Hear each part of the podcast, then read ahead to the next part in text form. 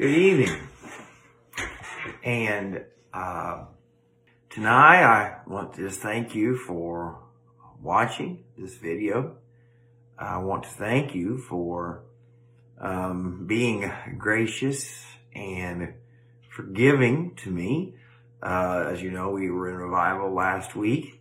And so there were three nights that I was unable to do the devotion.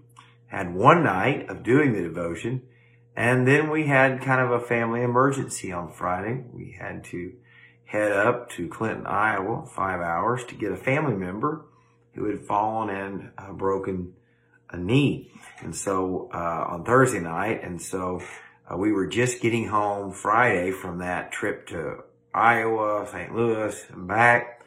Uh, and I think I walked in the door at eight o'clock and had um, actually been sick again. So uh, it was just one of those nights. And so I am glad to be back with you and I want to thank you for sticking through it. Uh, if you have quit the ministry, then you wouldn't be watching this. So that's why I am saying thank you, whether you're watching or listening uh, to these uh, nightly devotions. We had started this process of being overcomers. And we started looking at that we are um, trying to overcome for the goal of inheriting what Jesus wants us to inherit. Uh, we looked at how that begins to work. We looked about how we think.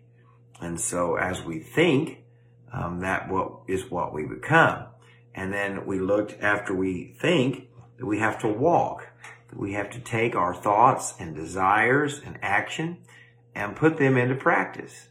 And so when we begin to think the way God wants us to and walk the way God wants us to, we looked at how we can't get sidetracked.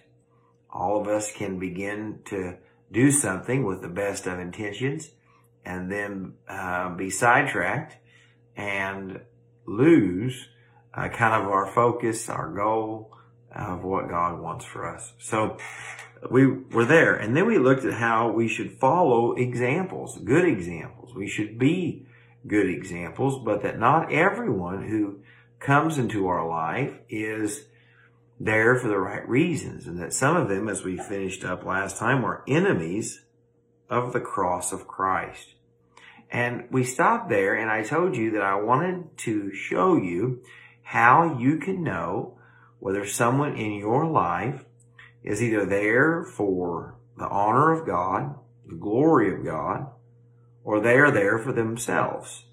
And you say, oh, Jake, we can't know the heart and we can't know um, the motives of people. And you are right. But God gives us a clear example of how to look at someone's life and see the fruit behind why they do what they do. And you and I can evaluate our life and see why we do what we do. And so it says here in verse 19, talking about the enemies of Christ, whose end is destruction, who God is the, in their belly, and whose glory is their shame, who set their mind on earthly things. I don't want you to miss this. Got an itch in my eyebrow, sorry he starts with what their fate's going to be. So he says they're going to end up in destruction. They're going to end up in hell. They're going to end up in total darkness. They're going to end up away from God. And you say, oh, so we have the effect before we have the cause. It should cause us to listen and say, I don't want that for my life. I don't want that for my children. I don't want that for my family. And it goes on to say, whose God is their belly. And what that means is that everything they are doing is to feed their desire. So, if someone is kind to you, it's probably important for you to know what are they trying to get out of it? What are they trying to accomplish from it? You say, well, Jake, you can't go around living your life that way all the time. You're right. But what you can do is see how people's track record are.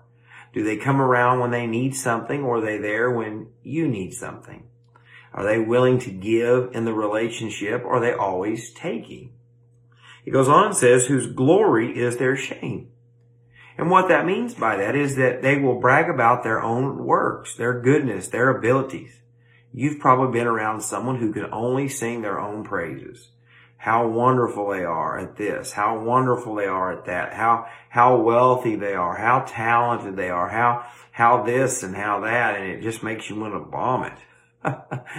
but their glory that they think is bringing them happiness is their shame. Because one, we as Christians don't live for ourselves, we live for the Lord. Two, we don't live for our own glory, we live for God's glory and what He can accomplish through us.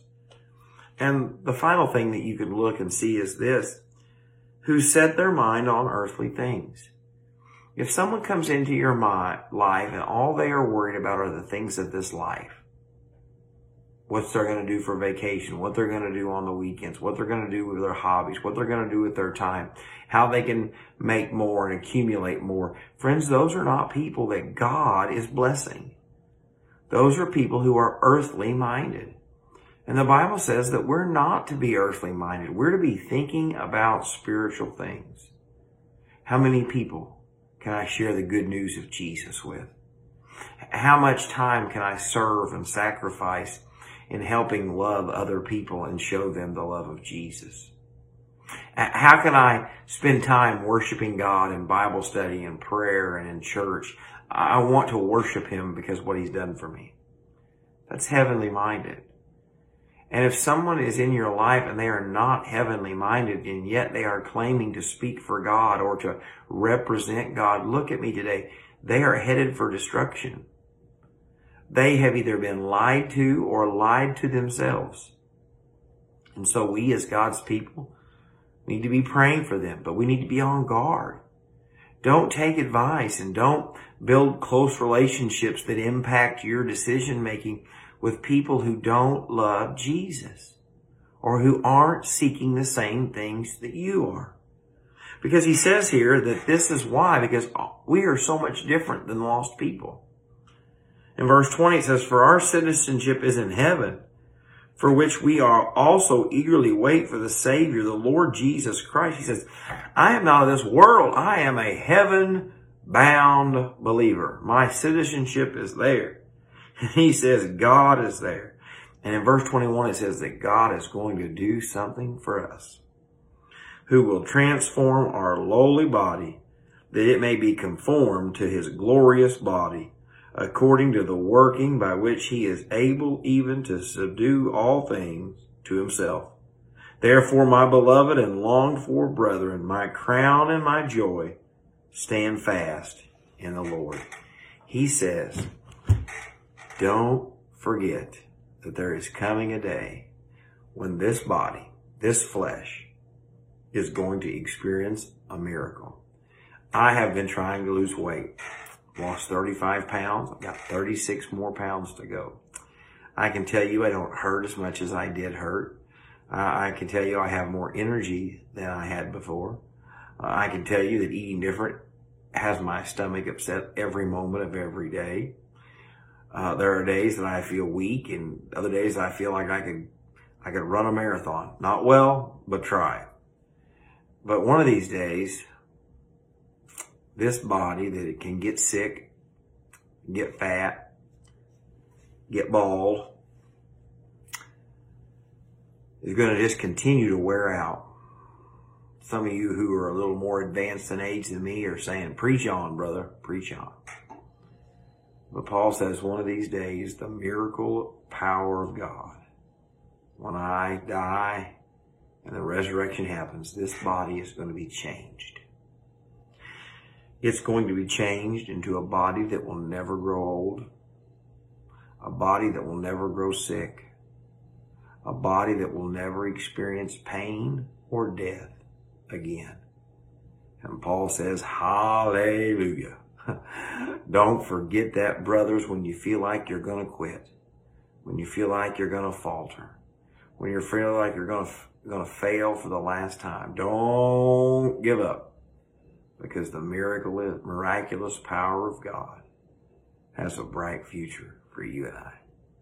As always, I want to thank you for watching tonight, and I pray that you would uh, be blessed by these short uh, devotionals from the Word of God. I always want to encourage you to like the ministry page, to share these, uh, and just remember if I can do anything for you or pray for you or help you in any way, please don't hesitate. And so, as always, God bless. And if the Lord is willing, I'll see you tomorrow night.